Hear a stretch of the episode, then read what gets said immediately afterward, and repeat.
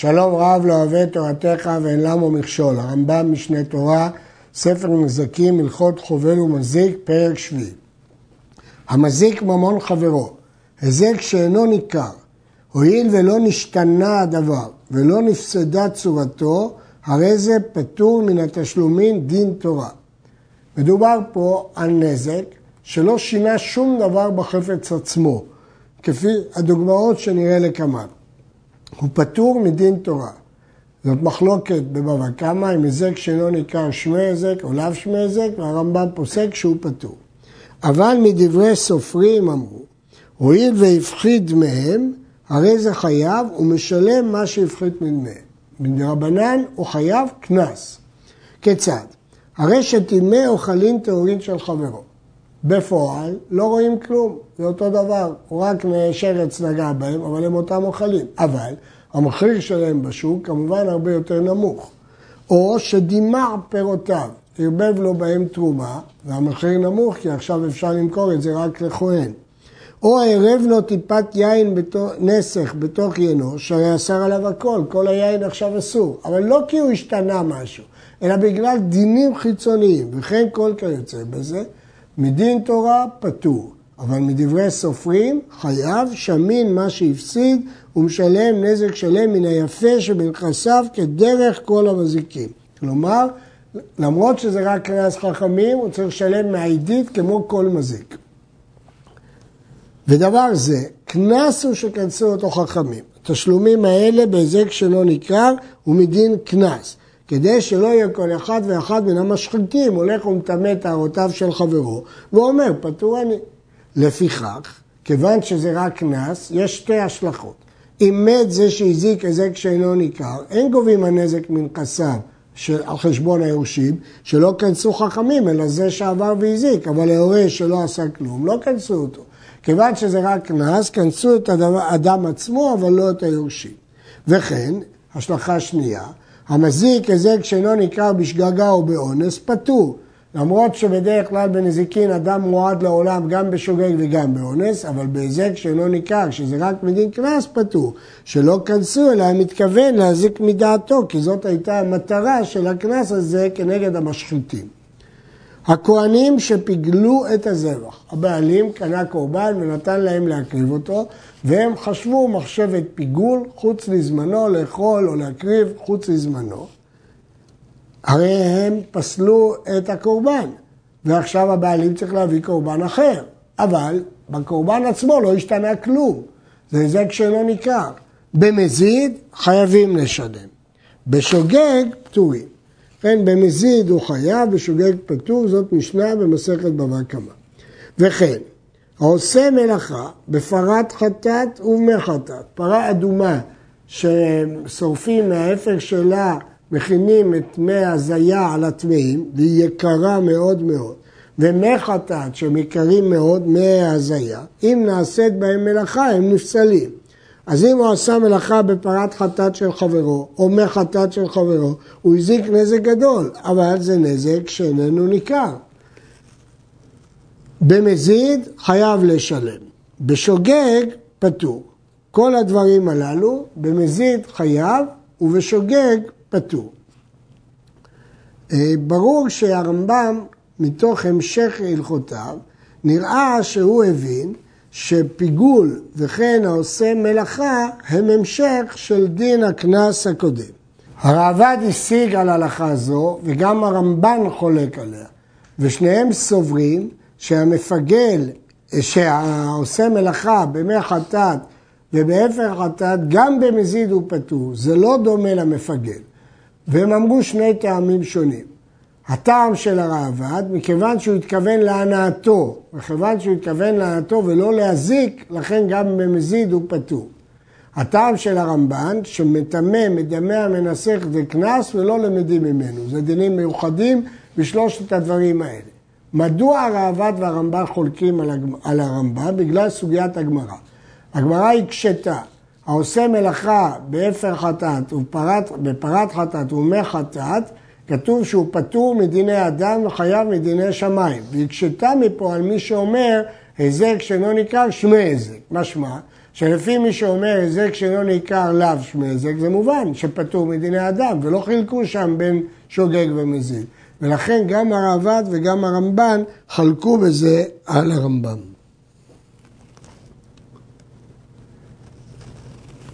הכניס פרה למרבק כדי שתינק ותדוש. מרבק זה מתקן כזה שמכניסים כמה פרות יחד, והוא הכניס אותה גם כדי שתינק וגם כדי שתדוש. והסיח דעתו ממי חטאת, פטור מדיני אדם וחייב בדיני שמיים.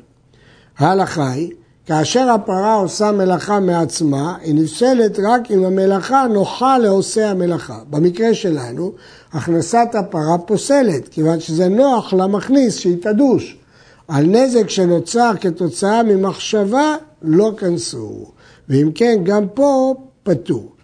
הגמרא מתרצת את התירוץ הזה שהכניסה למרבק למאן דאמר פטור מדיני אדם חייב בדיני שמיים, אפילו למאן דאמר היזק שלא ניכר שמי היזק.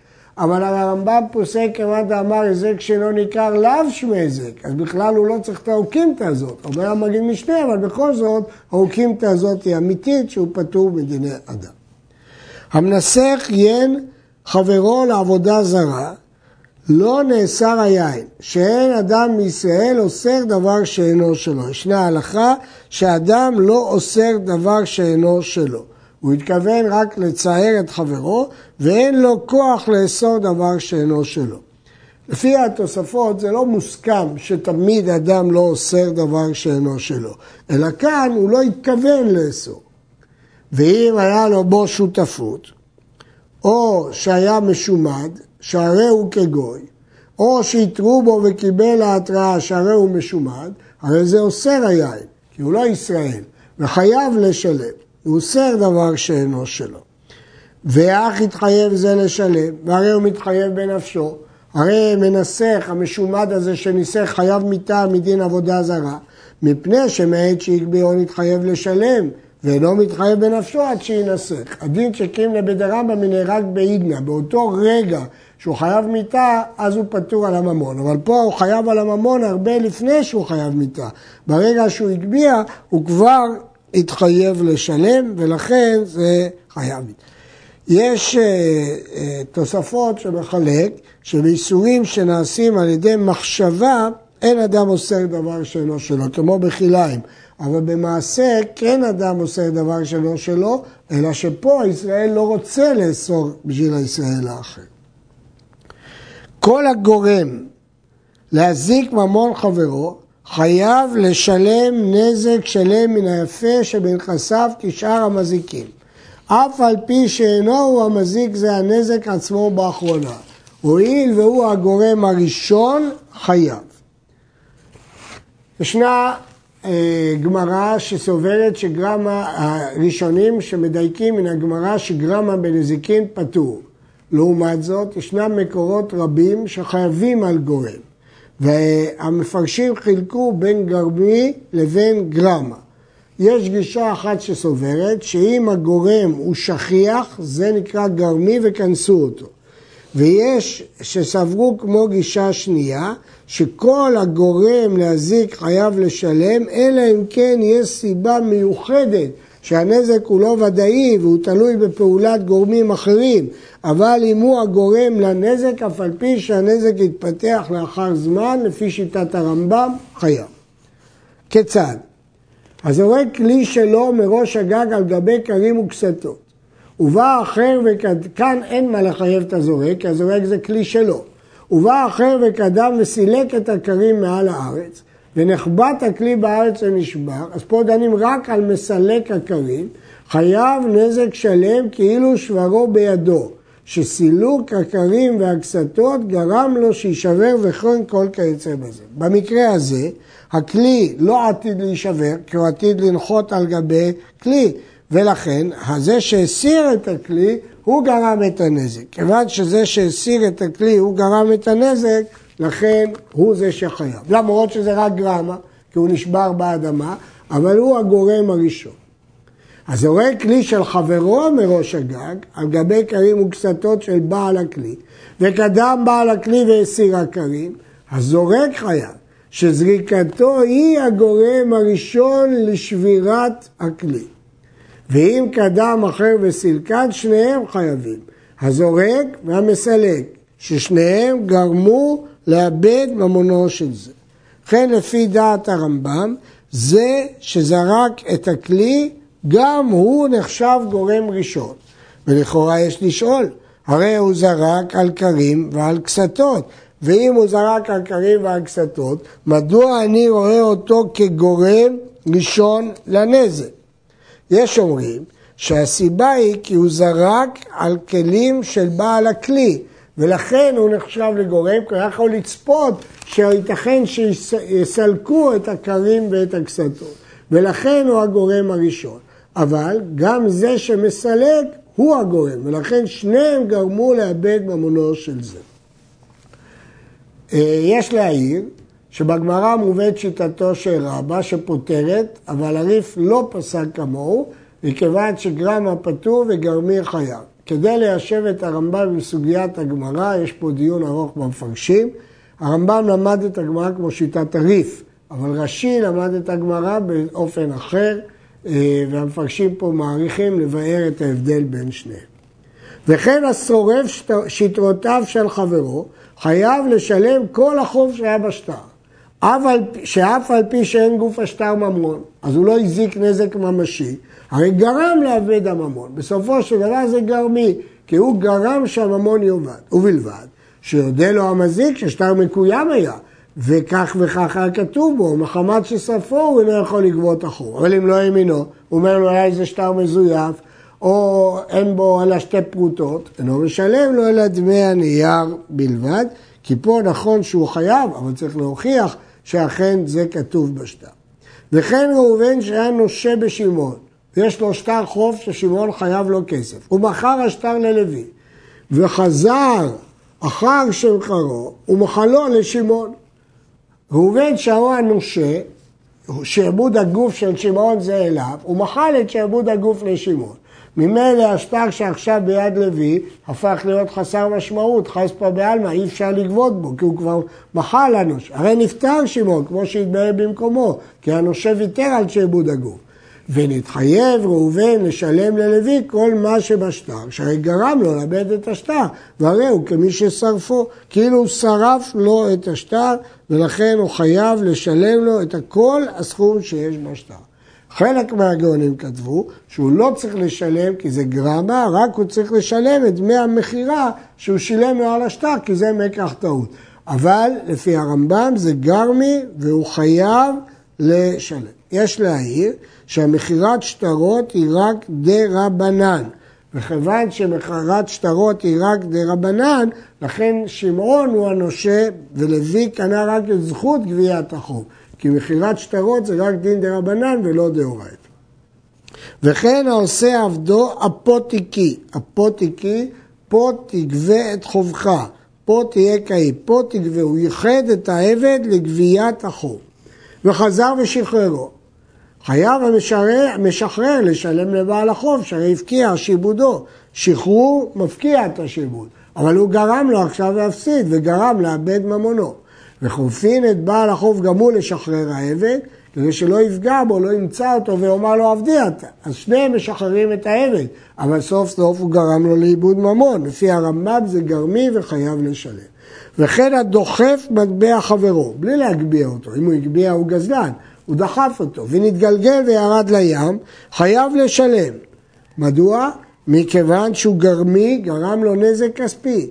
וכן הצורם אוזן הפרה, נקב אותה שהיא לא ראויה לקורבן, חייב לשלם, שהרי גרם לפחות דמיה.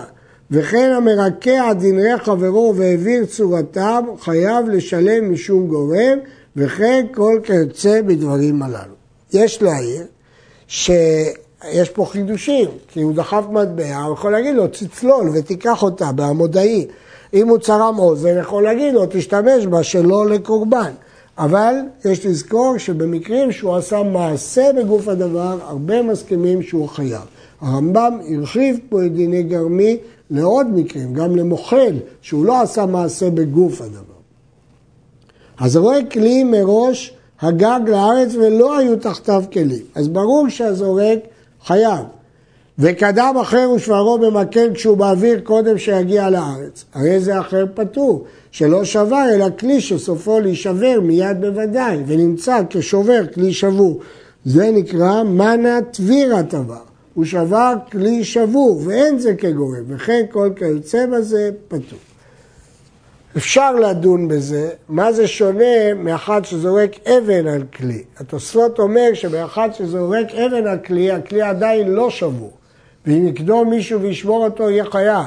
אבל פה הוא זרק את הכלי עצמו, אז כבר השבירה מונחת בכלי, ולכן זה נקרא מנה דבירה, כלי שבור. ויש אומרים שכיוון שכלי באוויר הוא לא שווה כלום, אי אפשר למכור אותו, אף אחד לא ישלם עבורו אגורה שחוקה, ולכן פטור מי שישבור אותו.